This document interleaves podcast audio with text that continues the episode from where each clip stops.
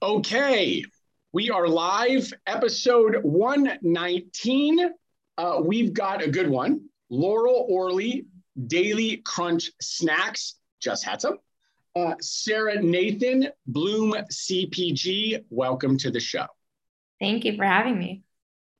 Yes, excited to be here. It's going to be a good one. Uh, Laurel, uh, give us the story. Uh, Daily Crunch Snacks. When did it start? Uh, what is it all about?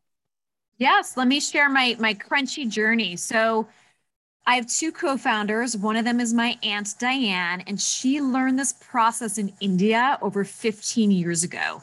And whenever we go to family functions, she'd give me a bag of these nuts, and we'd inhale them. I come from a CPG background on the Unilever business, and I called Diane three years ago uh, this month. I said, Diane, I love your products let's bring them this to the mainstream market. And she said, let's do this. And we launched it in 2020. Very snacks. Very cool. Okay. Shout out to Aunt Diane, right? Aunt Diane. Mm-hmm. Shout out Aunt Diane. I always love good aunt.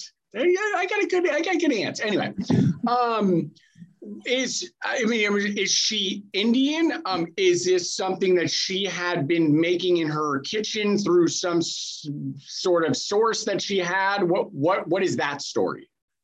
Great question. So Diane actually is from Michigan, and she is a um, she's just a culinary um, chef by trade, and she in India people there soak almonds, nuts, walnuts, but she took it a step further and started to work on the dehydration process afterwards. So then when you soak, let's say almonds in water, when you put in a dehydrator at low temperatures, all the excess moisture is removed, but this hollow crunch that becomes available during the soaking process remains intact, giving it that amazing crunch that we have. Very cool. Um, I have some. I was lucky enough to get a bag. Okay, sometimes you get a perk. I don't know. Uh, uh, probably knows too that, that I eat a certain way, maybe. So that this, of course, makes sense. I eat balanced nutrition. So um, I eat nuts. Um, I have other almonds over here and, and mixed things. Um, for for context, so somebody understands it, it'd be like just imagine a bunch of almonds that have a coating to them, a savory one, at least the ones I've had, and um, it, it, remains hard. So um, there's uh, a unique texture to it, one that I'm I enjoy. Um, and so just for context there, so so people understand.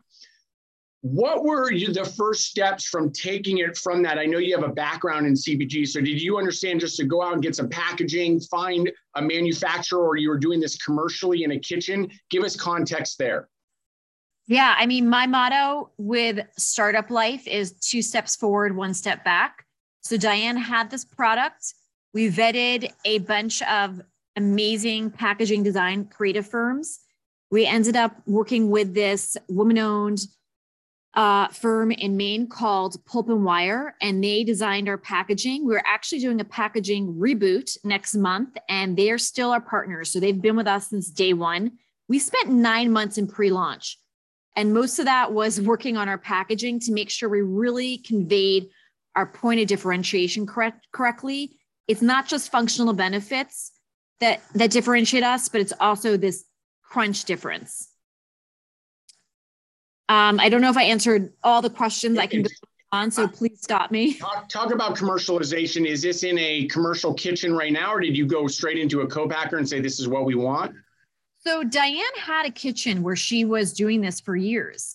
We went right into a co-packer, and there's a lot to learn with that with scaling. It's not apples to apples. You can't assume like, oh, in Diane's kitchen, when she does 20 pounds of this, if we just scale it up to 2000 pounds, it's just going to be the exact same ingredients and process. So that was a huge learning curve for us. But we're with a co-packer. We're actually going to be expanding co-packers um, to the West Coast as well, but we have an amazing co-packer in Connecticut. Okay. Um, for those that are looking to do something like this, every product is very different. Uh, whether you can even do it in a commercial kitchen, every product is different. Whether or not you can find a co-packer, every product is very different. Whether or not you can find a good co-packer, every product is very different. Um, there's a lot to that, but I and this could go in a whole uh, other other sort of episode here. But I want to then move us along. Were you working during that time all through this sort of what I consider R and D phase? Give us some sort of perspective for those um, that would be working through those conversations that they'd be having with themselves. So my story unique. I do recommend don't quit your day job until you get a certain amount of traction where you could really um, afford financially to to uh, do that. I I I started this in my late 30s. So I already had a corporate career. I spent the most of my life in corporate. So after I had my three children and my husband made me move to Nashville from Brooklyn, I was still working for my job in New York for three years, and it just it, it was it was not going to work anymore. Living in Nashville, I didn't want to fly to New York anymore, so I actually took a little bit of time off, not too much. I get antsy very quickly, um, but it really forced me to think out of the box and say, okay, I know what I don't want, but what do I want? And I just kept on going back to Diane's sprouted nut snacks. However, in a typical world, I I do if you know what you're launching and you know what you're doing, I do really recommend launching first, getting traction, getting your core brand ambassadors. Who are those people who love your product? Get to know them, know your tribe. And then you can think about quitting your day job. Uh, there's a lot of great um, things to pull from that. Uh, I would almost go a step further. Even if you do think you know what you're doing, you probably don't. Um, I, I, I, ju- I mean, I'm five years into this. I still have no idea what I'm doing. Hundred um, percent. So, um, with that, are we now at a phase? It's uh, 2020. Um, something happened. There's this big C word that's been, you know, going around. Um, you know, anyway, and and so do you launch immediately? Throw it on a website and get some feedback there, or do you go to a couple regional players? Again, you did have some experience. I'm sure you knew a few people. Walk us through first distribution points. So I actually didn't know anybody because I was on the media side, but we really had to pivot our strategy from expecting that we are going to get into all of these retailer reviews to then say, okay, we're not because they're not looking at any new brands right now for uh, expected reasons essential brands only, and we were not an essential brand. So we said, okay, we need to focus on our e commerce strategy. We launched on Amazon. We really try to build our website and we really try to work with strategic partners like we were in the Pop Sugar must have box, working with core influencers, but also trying to look ahead, saying, all right, this is right now, but we still need to look three, six, nine months ahead we applied to the KeHE Elevate program, which we got into about nine months after we launched. And that was a new program that KeHE, which, if you don't all know, is one of the largest natural distributors in the United States. They really helped uh, handhold us to get into a lot of those natural channel stores, which has been a big focus for us during launch. We also launched into Meijer stores with them through KeHE, but all of these stores that we didn't have the bandwidth to call up thousands of natural channel stores across the country.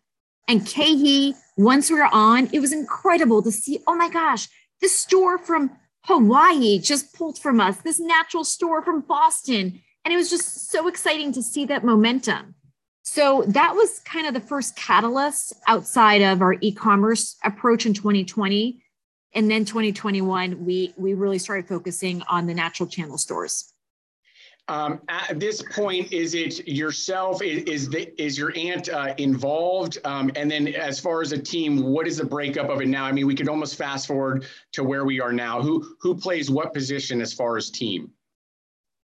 So I met my other co-founder, Dan Stevenson, in Nashville through Entrepreneurs Organization, and Dan actually had his own CPG brand. You know, a lot of people have said this. I think one of the Sharks and Sharks Tanks also recently said this. It's fine and dandy to be around all these people who have winning brands, but it's really amazing to be around someone who actually has a failed brand and know why they failed and to learn from that. And Dan had some major co-packer issues with his um, mac and cheese brand that when we start, he started working for us as a freelancer. And I said, oh my gosh, he needs to be our third co-founder. He's amazing. And he has this intel that we don't, especially when it comes to launching a brand. So Dan and I run the day to day. He's the COO, I'm the CEO. Diane is our brand ambassador, but she does not do the day to day. We also hired um, some of our first um, employees here in Nashville, and we're really trying to expand that uh, as well as we move into 2022, especially when it comes to having a sales team. Cool. Um, that's good to know. Yeah, I that's another whole uh, other episode um, on um, on failed ventures, which never gets talked about, but people should know. You know, there, I think it's four out of five don't make it in CPG within the first uh, 24 months. Um, it's just not as often talked about as all the other headline fun stuff that people like to talk about. Um, but there's a lot to be learned um, when that happens uh, in any in any venture um, that doesn't make it, uh, so long that person and or team is taking things from it, right? What was learned? Why? Why did this happen? Um, and how can we be better on the next go round? Um, it's invaluable. So let's just close this up. What does next 12 months look like? We're going into 22. Where do you see us? Where do you where do you see it? Uh, let's say by Q4 of 22. Where do you want to be, and how does it look? Sure. So we actually finished the SKU Dallas Accelerator program, which ended two weeks ago. And our mentors really helped us build a roadmap for 2022.